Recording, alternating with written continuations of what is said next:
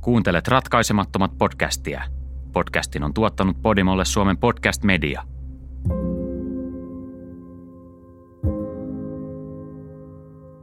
Marraskuun kuudennen päivän aamuna vuonna 2001 eräs asiakas käveli Hair Gallery hius- ja kynsisalonkin Florencessa Montaanassa.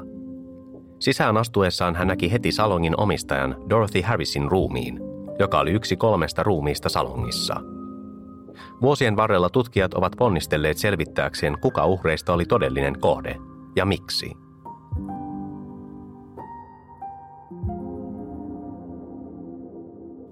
Tiistai-aamuna marraskuun 6. vuonna 2001 asiakas pysäköi autonsa salongin parkkipaikalle. Salonki nimeltä Hair Gallery sijaitsi valtatie 93 varrella Florencen pikkukaupungissa Montanassa – se sijaitsi omassa erillisessä rakennuksessaan suhteellisen vilkkaan valtatien varrella, pienellä ja vehreällä alueella Montaanassa. Kun asiakas ajoi parkkipaikalle, hän näki oudosti pukeutuneen miehen kävelevän ulos Hair Gallerystä. Mies oli astumassa ulos liikkeen etuovesta, päällään iso musta takki ja mahdollisesti silinterihattu. Asiakas painoi muistiin tämän oudon miehen ja jatkoi parkkiruutuun ajamista.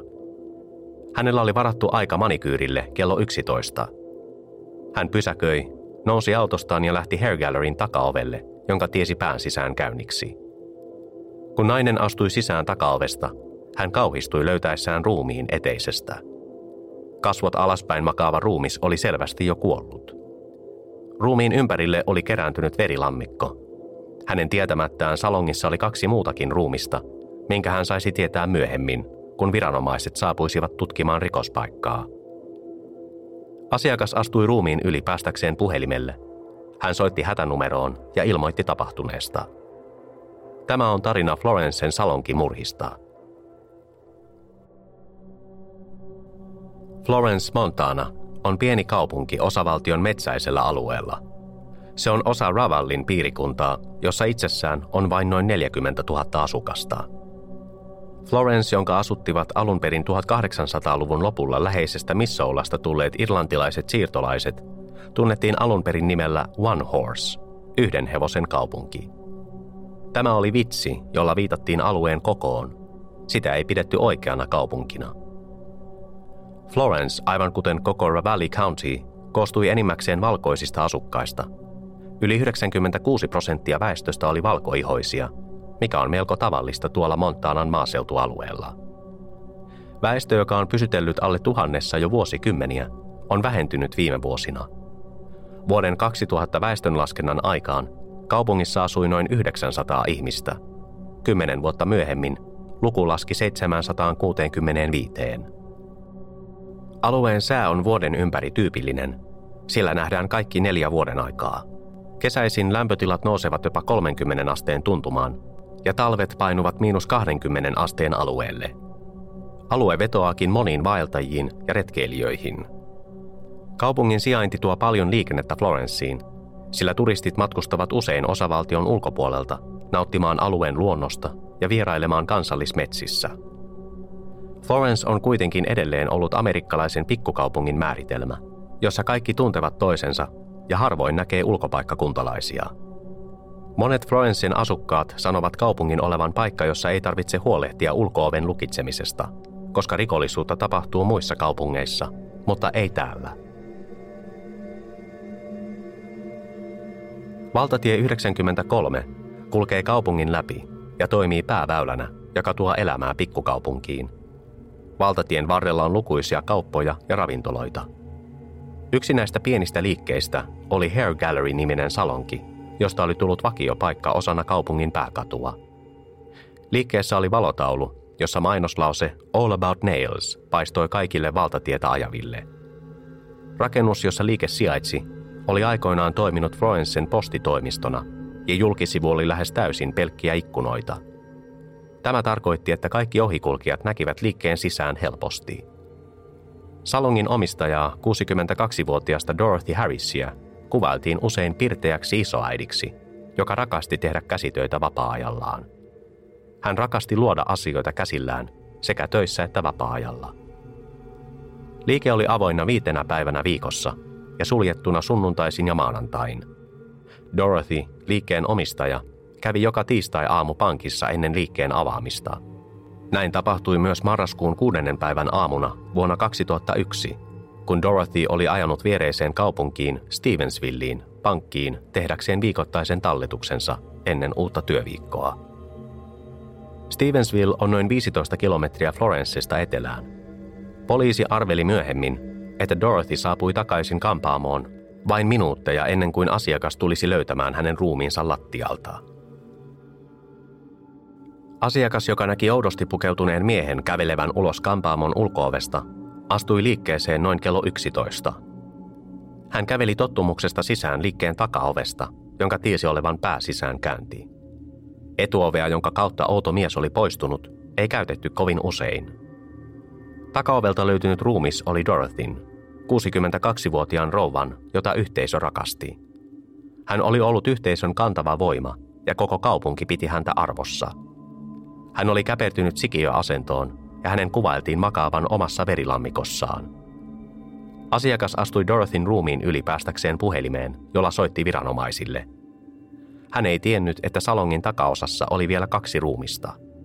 Poliisi löytäisi nämä myöhemmin tutkiessaan rikospaikkaa – Poliisi löysi pienestä takahuoneesta kaksi muuta ruumista, joiden myöhemmin vahvistettiin olevan Brenda Patch ja Cynthia Paulus.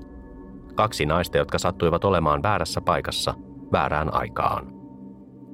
Brenda Patch oli 44-vuotias nainen, joka työskenteli kynsiteknikkona Hair Galleryssä. Cynthia Paulus oli 71-vuotias asiakas, joka kävi kampaamossa viikoittain.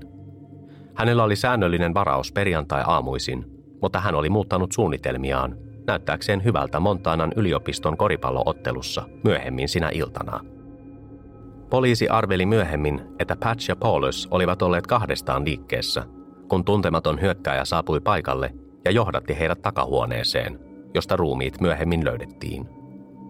Siellä tappaja todennäköisesti oli pakottanut heidät polvilleen ennen kuin tappoi heidät. Eräs poliisi totesi myöhemmin, että pieni huone, josta naiset löydettiin, oli karussa kunnossa – Uskotaan, että Brenda Patch ja Cynthia Paulus tapettiin ensimmäisinä, ja salongin omistaja Dorothy Harris saapui vain minuutteja myöhemmin. Dorothy kohtasi saman väkivaltaisen lopun heti astuttuaan sisään liikkeeseen. Alkuperäisen tutkintaraportin mukaan kaikki kolme naista oli tapettu teräaseella. Myöhemmin tutkijoille selvisi, että kaikkien kolmen naisen kurkku oli viilletty, ja syvistä haavoista pulpunut veri oli peittänyt melkein koko rikospaikan. Viranomaiset totesivat myöhemmin myös, että uhrit olivat saaneet myös muita vammoja, mutta kieltäytyivät tarkentamasta asiaa. Kyse ei ollut seksuaalisesta väkivallasta, sillä motiivi puuttui tapauksesta kokonaan. Poliisit kuvailivat rikospaikkaa kaoottiseksi, mutta eivät halunneet paljastaa enempää yksityiskohtia. Toiset tutkijat kuvailivat myöhemmin rikospaikkaa raaimmaksi, mitä he olivat koskaan nähneet. Sheriffi Perry Johnson joka kuvaili tapahtumapaikkaa hirvittäväksi, sanoi, että paikalla oli valtavasti vertaa. Emme yksinkertaisesti tiedä, miksi näin tapahtui. Pahoin pelkään, että tekijä on vain päättänyt jostain syystä tämän olevan hyvä päivä hirmuteolle. Rikos järkytti alusta alkaen kaikkia Florensin kaupungin asukkaita ja ympäröivää aluetta. Tämä alle tuhannen asukkaan pikkukaupunki oli kyllä tietoinen pikkurikollisuudestaan – Alueella oli paljon huumeriippuvaisia ja rikollisia, jotka usein varastivat rahoittaakseen riippuvuuttaan. Mutta tällainen veriteko oli ennen kuulumaton, etenkin kun se tapahtui vilkkaan kadun varressa keskellä kirkasta päivää. Oli suuri järkytys, että kaupungissa, jossa harva lukitsi ovensa, joku voisi tehdä tällaisen teon. Kaikki kaupungin asukkaat tunsivat toisensa. Florencessa asuvaa Denise Filiitä siteerattiin rikoksen jälkeisinä päivinä – emme ole lukineet taloamme 12 vuoteen. Emme asu Los Angelesissa. Tämä on Florence Montana, hitto vieköön. Brian Philly, hänen teini-ikäinen poikansa, koki samanlaisen järkytyksen kolmoismurhan jälkeen. Kun tulin kotiin, vanhempani olivat lukineet oven. Kysyin, miten pääsen sisälle. Emme koskaan lukitse ovea. Sitten kuulin, että joku oli tappanut kolme vanhaa naista. Tämä on niin pieni kaupunki. Kaikki tuntevat kaikki. Kadulla ei voi kävellä ilman, että joku tunnistaa. Sen täytyy olla joku ulkopaikkakuntalainen, joku tuntematon tyyppi. Tiedäthän, joku kirjepommittaja tai jotain.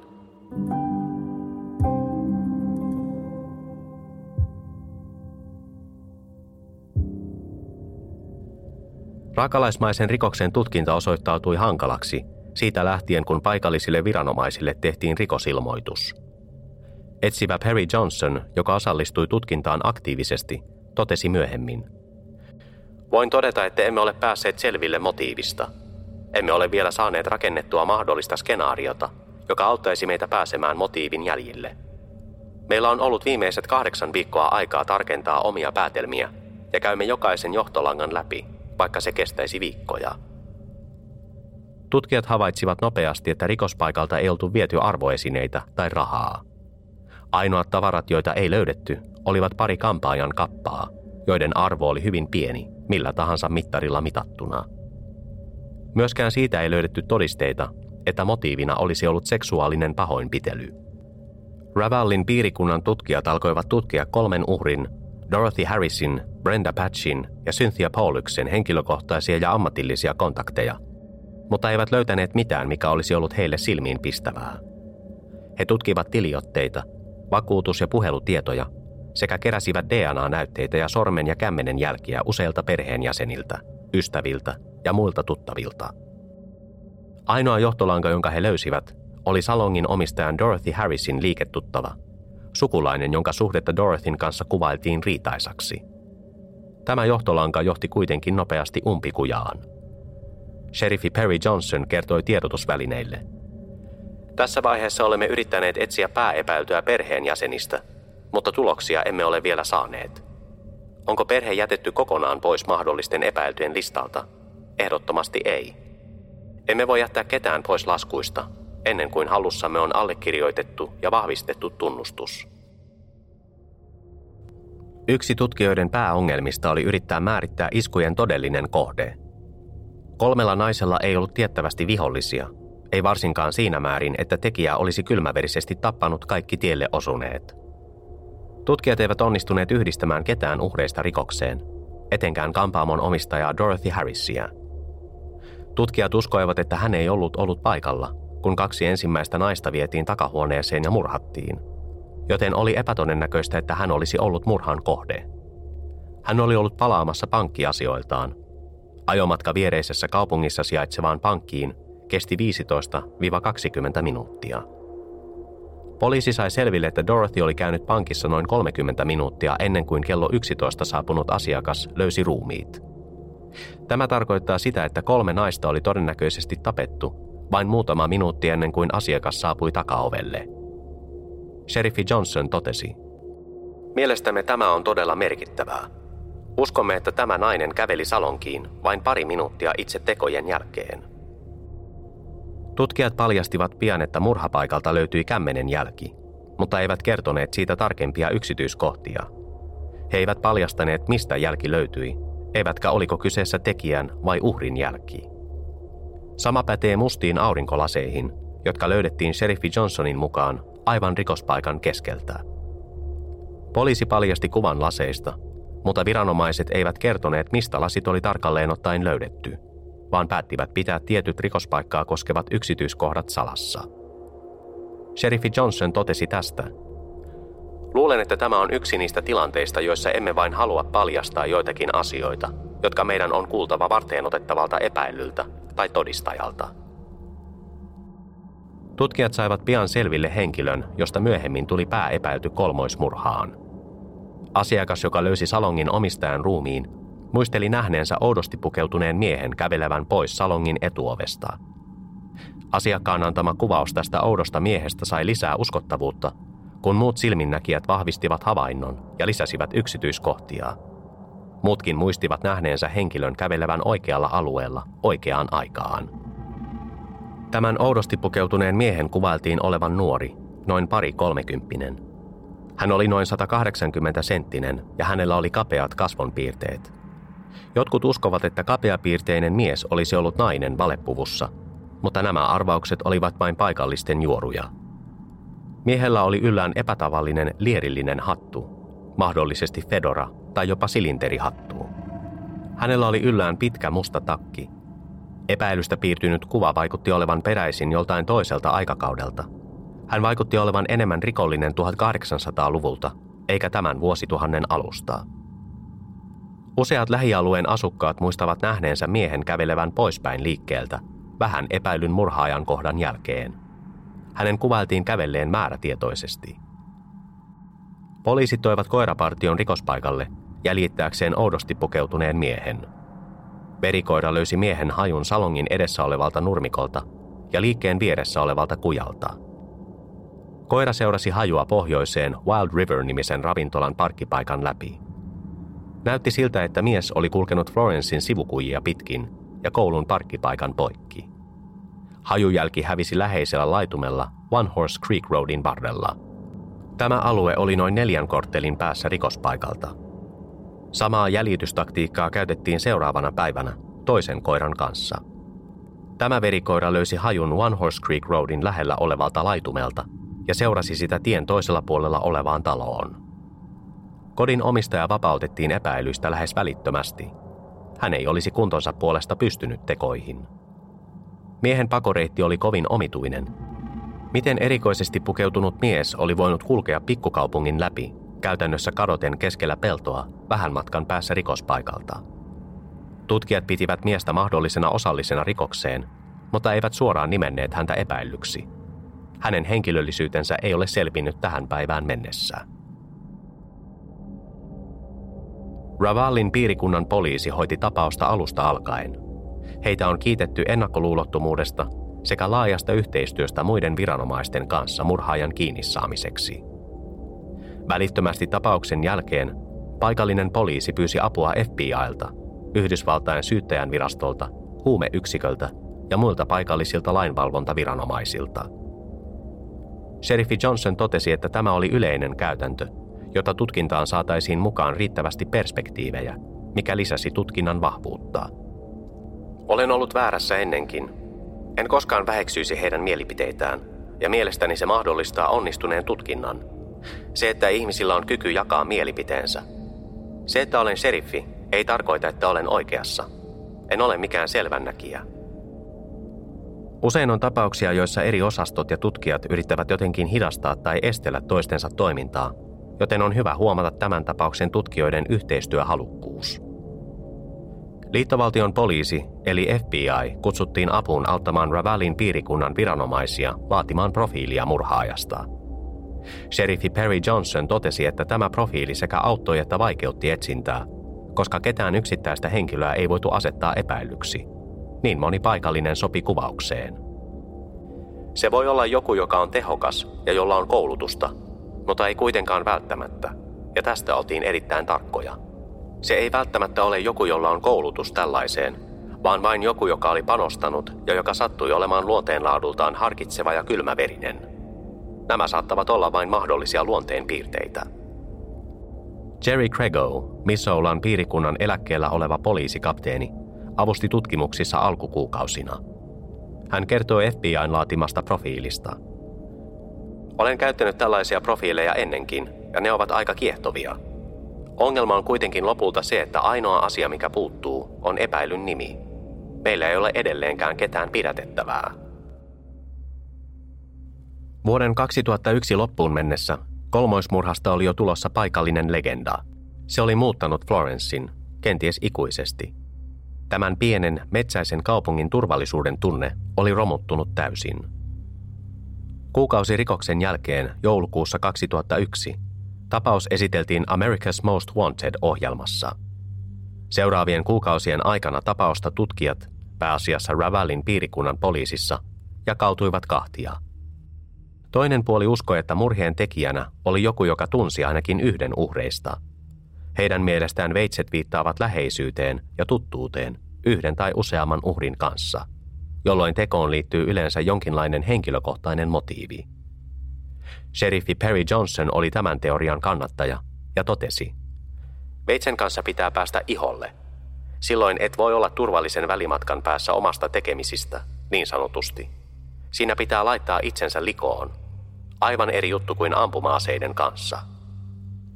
Toista teoriaa edustivat tutkijat ja virkamiehet, jotka uskoivat, että rikos oli sattumaa. Järjetön murha, jonka taustalla oli tuntematon tai järjetön motiivi.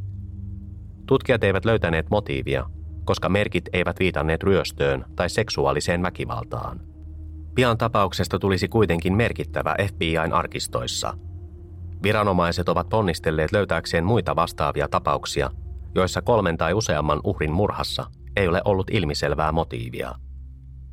Tällaisia tapauksia on todella vaikea jäljittää, ainakin Yhdysvaltojen rikoksista. Sheriffi Perry Johnson totesi, On paljon tapauksia, joiden kanssa on paljon yhteistä, mutta mitään tällaista ei ole koskaan ennen tapahtunut. Tällaista ei vain ole missään muualla. Emme ole löytäneet mitään samankaltaista, identtistä tai mitään muuta tapausta, joka olisi osoittanut meitä tutkinnassa oikeaan suuntaan. Seuraavien vuosien aikana Florencein kolmoismurha jatkoi paikallisten tutkijoiden piinaamista. Lopulta alueelle valittiin uusi poliisipäällikkö. Chris Hoffman siirtyi Ravallin piirikunnan sheriffiksi ja Perry Johnson, joka oli alusta asti ollut avoin ja aktiivinen tapauksen suhteen, siirtyi yhdeksi piirikunnan johtavista etsivistä. Vasta vuonna 2005 kolmoismurhasta uutisoitiin uudelleen. Poliisi ilmoitti, että heillä oli pääepäilty – ja että he valmistelivat aktiivisesti syytteiden nostamista.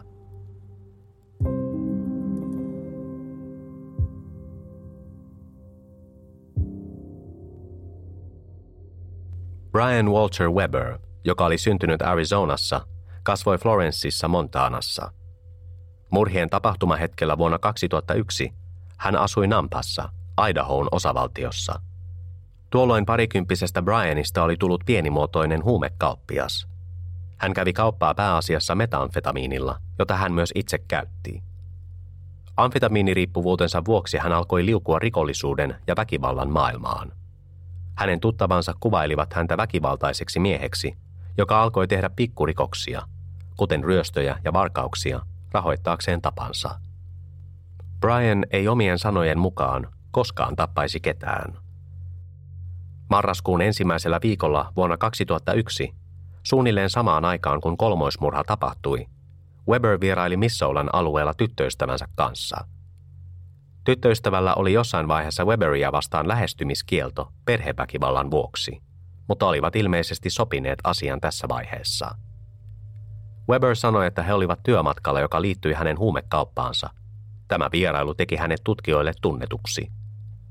Vain muutama viikko murhien jälkeen Paikalliset poliisit ottivat yhteyttä Weberiin kotikaupungissaan Nampassa. Oli kiitospäivä, kun häneltä kysyttiin, voisiko hän tulla tekemään yhteistyötä tutkijoiden kanssa ja vastaamaan kysymyksiin, jotka liittyivät pari viikkoa aiemmin tapahtuneeseen kolmoismurhaan Florenceissa. Weber suostui antamaan haastattelun, DNA-näytteen ja luovuttamaan pakettiautonsa poliisin tutkittavaksi. Minulta kysyttiin, olisiko DNAni voinut olla tuolla rikospaikalla jostain syystä – Weber viittasi siihen, että tutkijat kysyivät häneltä kampaamosta ja siitä oliko hän käynyt siellä joskus. Weber myönsi tuntevansa itse rakennuksen, koska Florence oli hyvin pieni paikka, mutta sanoi, ettei ollut käynyt siellä lapsuutensa jälkeen, kun rakennuksessa toimi posti yli kymmenen vuotta sitten. En ole käynyt siellä kertaakaan tuon jälkeen. Vuosia myöhemmin Brian Weber myönsi, että hän oli haastattelun aikana metamfetamiinin vaikutuksen alaisena – eikä muistanut miten tai miksi tutkijat olivat alun perin epäilleet häntä murhista. Pian haastattelun jälkeen Weber yritti jättää rikollisuuden ja huumeet ja muutti Kaliforniaan. Kuukausien kuluessa hän oli kuitenkin palannut Montaanaan, jossa hän alkoi jälleen myydä huumeita. Marraskuussa 2003 Brian Weber pidätettiin Keegan Strelnik-nimisen miehen raasta pahoinpitelystä, jota kuvailtiin pieleen menneeksi amfetamiinikaupaksi – Weberia ja toista tuntematonta henkilöä syytettiin Sterlnikin pahoinpitelystä, jonka pahoinpitelijät ilmeisesti lopettivat kyllästyttyään. Weberin takuusummaksi määrättiin 100 000 dollaria ja hänen syytteinään olivat törkeä murto ja törkeä pahoinpitely. Toukokuussa 2004 hän hyväksyi sopimuksen syyttäjän kanssa, jossa hänen syytteensä alennettiin törkeään murtovarkauteen ja lievään pahoinpitelyyn ja hänelle määrättiin kolmen vuoden ehdollinen vankeusrangaistus.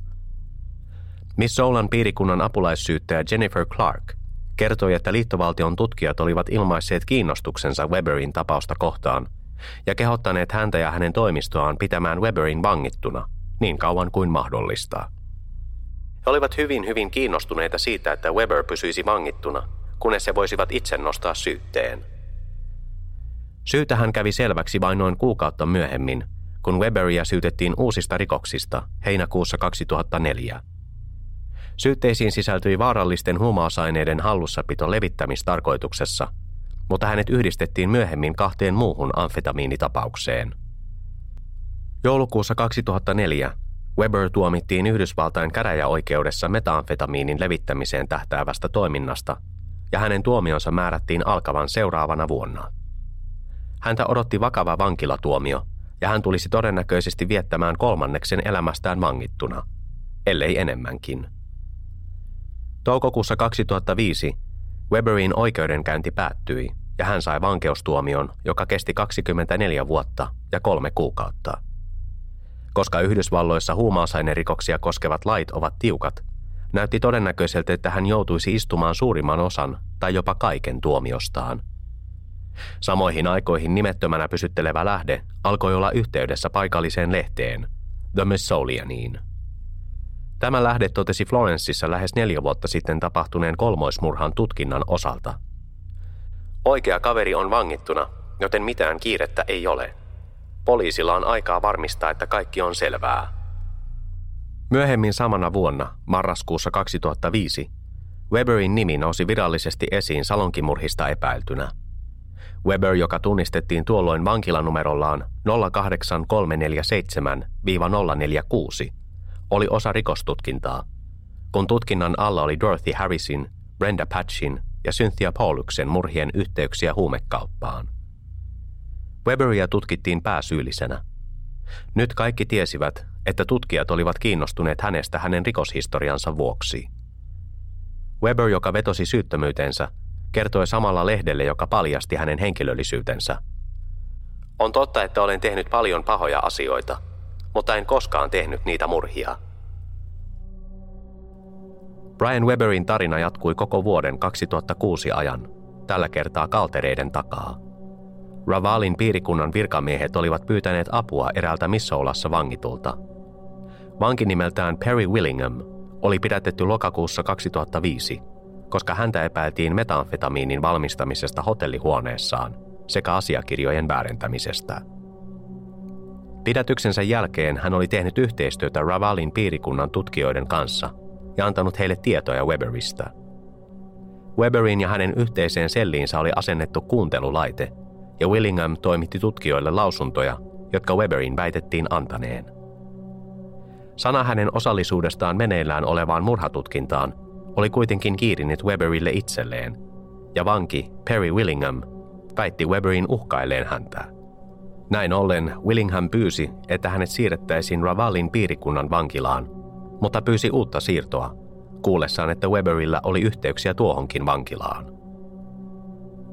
Vankiladraama sai toisenlaisen käänteen vuonna 2006, kun Brian Weber sai hyviä uutisia. Asianajajiensa hyödyntämien lakipykälien vuoksi toinen tuomioista hylättiin, ja hänen 24 vuoden tuomiostaan, josta oli hyvin epätodennäköistä päästä ehdonalaiseen vapauteen tai vapautua ennenaikaisesti, tuli 10 vuoden tuomio.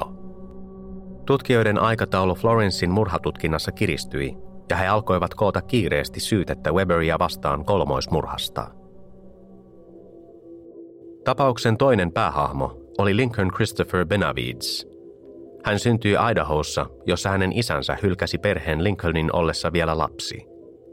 Hän asui äitinsä ja siskonsa kanssa ja alkoi käyttää huumeita yhdeksänvuotiaana, mistä alkoi elinikäinen kamppailu riippuvuuden kanssa.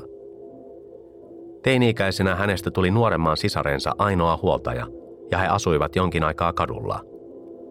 Benavides joutui ensimmäisiin ongelmiin lain kanssa 13-vuotiaana, mistä alkoi pitkä kamppailu erilaisten rikosten parissa. 17-vuotiaana Lincoln Benavides muutti Idahoon sijaiskotiin, jota johti nainen nimeltä Donna Eliasson. Eliasson, joka oli hoitanut yli 200 sijaislasta, kertoi, että hänellä oli erityinen suhde Benavidesiin ja että hän toivoi pojan muuttavan elämänsä – kun hän tuli kotiimme, hän oli vastahakoinen, ja täällä ollessaan hän yritti kaikista kovimmin tehdä parannuksen. Hän tuli ilman mitään odotuksia ja lähti pois unelman kanssa. Valitettavasti Benavidsilla oli useita mielenterveysongelmia, ja hänen unelmansa paremmasta tulevaisuudesta turmeltui hänen henkilökohtaisten ongelmiensa vuoksi. Hän alkoi jälleen myydä huumeita ja johti lopulta pientä huumerinkiä, joka myi metamfetamiinia Idahossa ja Montanassa. Täällä hän tutustui Brian Walter Weberiin.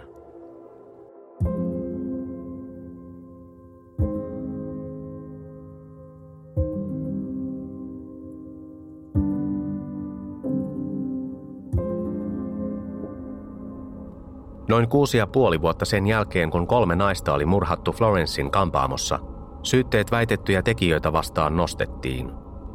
Oli huhtikuu 2008 ja noin 70 uhrien perheenjäsentä ja ystävää oli pakkautunut oikeustaloon Missoulassa, kun syyttäjät esittivät 15-sivuisen syytteen kahta epäiltyä vastaan. Syytteissä väitettiin, että 33-vuotias Lincoln Benavides oli Idahossa ja Montanassa vuosina 1999-2001 toimineen huumeiden välitysringin johtaja, ja että 31-vuotias Brian Weber oli pienimuotoinen huumekauppias ja jakelija, joka työskenteli ajoittain järjestön eräänlaisena valvojana. Syytteessä todettiin seuraavaa. Toisinaan Weber uhkaili muita myyjiä tai pahoinpiteli heitä kerätäkseen rahaa omalle järjestölleen. Toisinaan Brian Weber ja Lincoln Benavides tekivät tätä yhdessä. Weber istui jo kymmenen vuoden tuomiota metamfetamiinin levittämisestä, kun taas Benavidesilla oli kesken 15 vuoden tuomio huumekaupasta. Tämän syytteen myötä heitä vastaan nostettiin lisäsyytteet metamfetamiinin järjestelmällisestä tuottamisesta, laittomien huumausaineiden levittämisestä sekä kolme syytettä väkivaltarikoksista kiristyksen tukemiseksi ja murhasta huumausainekaupassa. Viimeksi mainittu syyte, murha huumekaupan yhteydessä, merkitsi kuolemanrangaistuksen mahdollisuutta. Syytteessä esitettiin hyvin vähän suoria todisteita, jotka viittasivat näiden kahden miehen osallisuuteen murhissa. Syytteessä todettiin vain, että murhat tehtiin huumevelkojen perimiseksi. Oikeus piti tarkat yksityiskohdat salassa – ja viranomaiset lupasivat esitellä ne tulevassa oikeudenkäynnissä. Sen lisäksi, että syytteessä esitettiin hyvin vähän todisteita kolmesta murhasta, se näytti myös korostavan hyvin vähäistä yhteyttä Lincoln Benevidesin ja murhien välillä. Itse asiassa syytteessä todettiin, että hänellä ei ollut suoraa osallisuutta väkivaltarikoksiin, vain että hän neuvoi, käski, yllytti muita tai mahdollisti nämä murhat jollain toisella tavalla – Syyttäjät huomauttivat, että molemmat miehet olivat paenneet alueelta pian murhien tapahtumisen jälkeen. Weber lähti Kaliforniaan, kun taas Benevides poistui maasta kokonaan, ennen kuin hän saapui Teksasiin kuukausia myöhemmin. Lisäksi syyte viittasi heidän osallisuutensa huumekauppaan ja aiempiin väkivallan tekoihin, jotka olivat taustana heidän käytökselleen, ja korosti, että molemmille syytetyistä oli taipumusta väkivaltaan. Syytteet perustuivat pääasiassa useisiin vankilan ilmiantajien ja muiden lähteiden antamiin lausuntoihin. Nämä todistajat ovat usein viimeinen keino löytää tietoa syytettä varten. Sekä Benevidesin että Weberin puolustusasianajajat jättivät välittömästi syytteiden hylkäämishakemukset, joissa syyttäjien esittämää laajempaa huumesalaliittoa kutsuttiin sopimattomaksi. He myös syyttivät vastapuolta törkeästä virkavirheestä oikeusmenettelyssä – ja viittasivat useisiin Weberiin ja Benavidesin kohdistuneisiin lainvastaisiin toimiin heidän ollessaan vankilassa, mukaan lukien yksityisyyden suojan ja heidän perustuslaillisten oikeuksiensa loukkauksiin. Kesäkuussa 2009 umpeutui määräaika, jonka kuluessa syyttäjät olisivat voineet tutkia tapausta kuoleman tuottamuksena. Tämä merkitsi sitä, että kuolemanrangaistuksen vaatiminen oli nyt pysyvästi poissa laskuista. Huhujen mukaan päätös olla soveltamatta kuolemanrangaistusta tässä tapauksessa tuli suoraan Yhdysvaltain oikeusministeriöstä, mukaan lukien silloiselta oikeusministeriltä Eric Holderilta. Montanan syyttäjän virasto näytti antavan uskottavuutta näille huhuille lausunnossaan, jossa luki Päätökset siitä, aikooko Yhdysvallat hakea kuolemanrangaistusta, kuuluvat oikeusministerille – Tällä hakemuksella olemme ilmoittaneet tuomioistuimelle, että emme aio vaatia kuolemanrangaistusta kumpaakaan vastaajaa vastaan. Pian tämän päätöksen julkistamisen jälkeen alkuperäistä syytettä edelliseltä vuodelta muutettiin. Muokatussa syytteessä luki, että Lincoln Benevidesin perustama huumerinki oli jatkunut vuoteen 2004 asti, ei vuoteen 2001, kuten alun perin ilmoitettiin, ja nostettiin 20 lisäsyytettä huumekaupasta ja kiristyksestä. Sekä Lincoln Benevides että Brian Weber sanoivat edelleen olevansa syyttömiä. Lokakuussa 2009 pitkään jatkunut murhatutkinta koki murskaavan iskun. Lincoln Benevides, jota oli syytetty siitä, että hänellä oli tietoa kolmoismurhasta tai että hän oli ollut osallisena siihen, hyväksyi sopimuksen syyttäjän kanssa. Osana tätä sopimusta hän tunnusti syyllisyytensä kahteen liittovaltion huumausainesyytteeseen. Metamfetamiinin levittämiseen tähtäävään salaliittoon ja metamfetamiinin levittämiseen. Mutta kaikista muista syytteistä luovuttiin. Tähän sisältyi kolme murhasyytettä. Syyttäjät suosittelivat 30 vuoden tuomiota kahdesta törkeästä rikoksesta, mutta näytti siltä, että murhasyytteet olivat hataralla pohjalla. Tämä syytesopimus oli näennäisesti todiste siitä. Lincoln Benevidesin puolustaja Tim Foley väitti, että murhatutkinta ajautui hakoteelle valehtelivien ilmiantajien ja liian innokkaiden tutkijoiden vuoksi – Herra Benavides on aina kiistänyt osallisuutensa tai syyllisyytensä Florensin murhiin, ja hän on tietenkin tunnustanut syyttömyytensä esitettyihin tapaukseen liittyviin syytteisiin.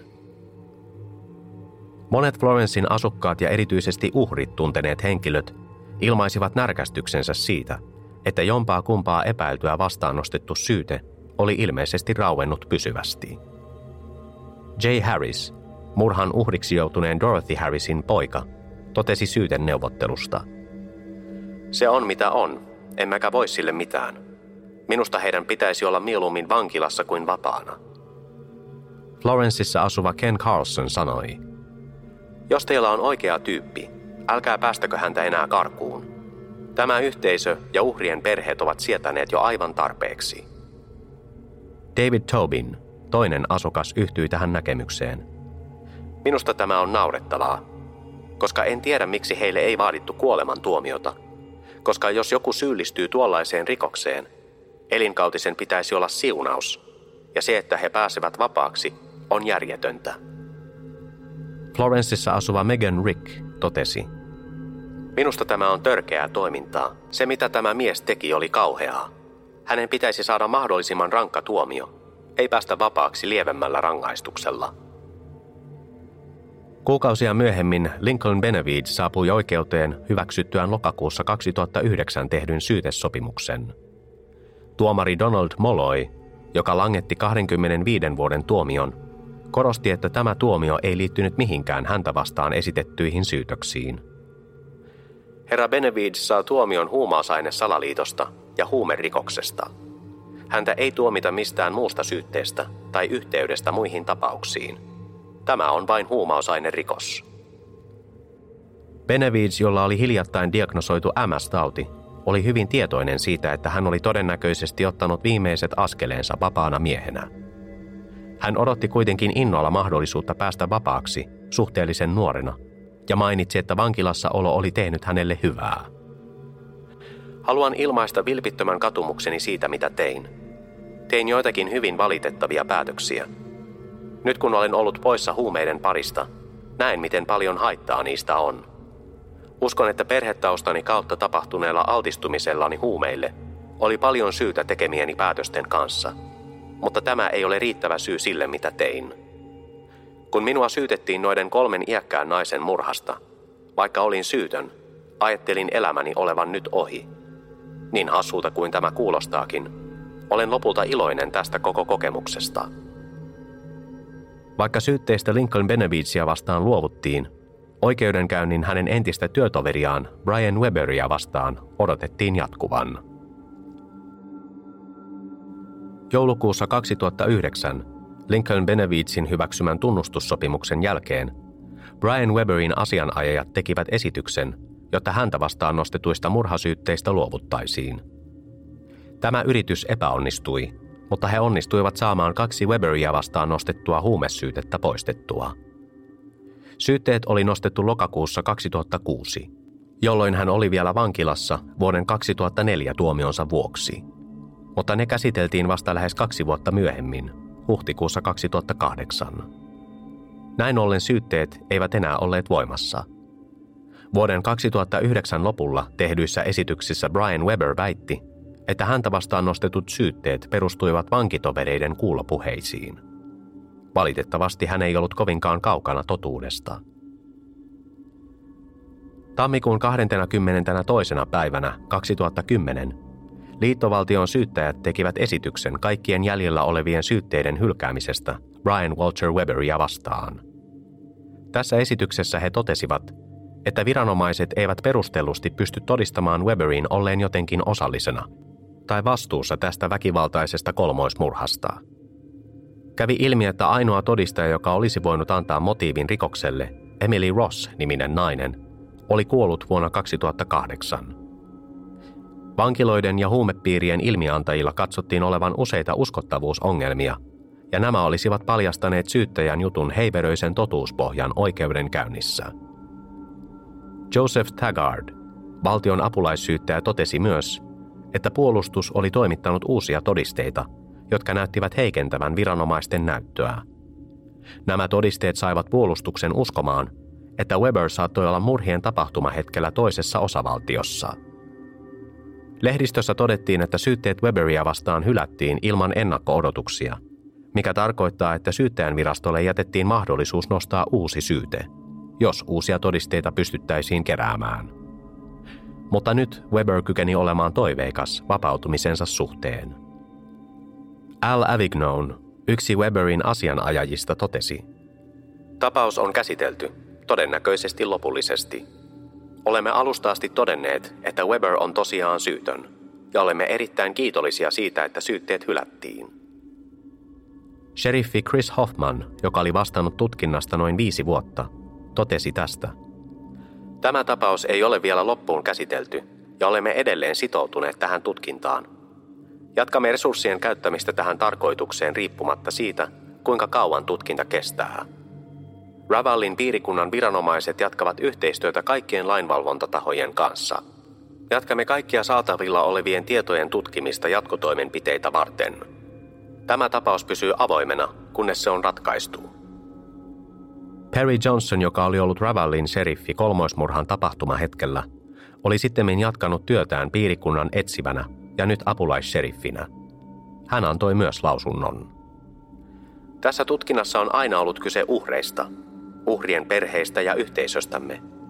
Sheriffin toimisto ja lainvalvontaviranomaiset keskittyvät edelleen Dorothy Harrisin, Brenda Patchin ja Cynthia Polluksen murhista vastuussa olevien henkilöiden kiinniottamiseen ja syytteeseen asettamiseen. Heitä ei unohdeta.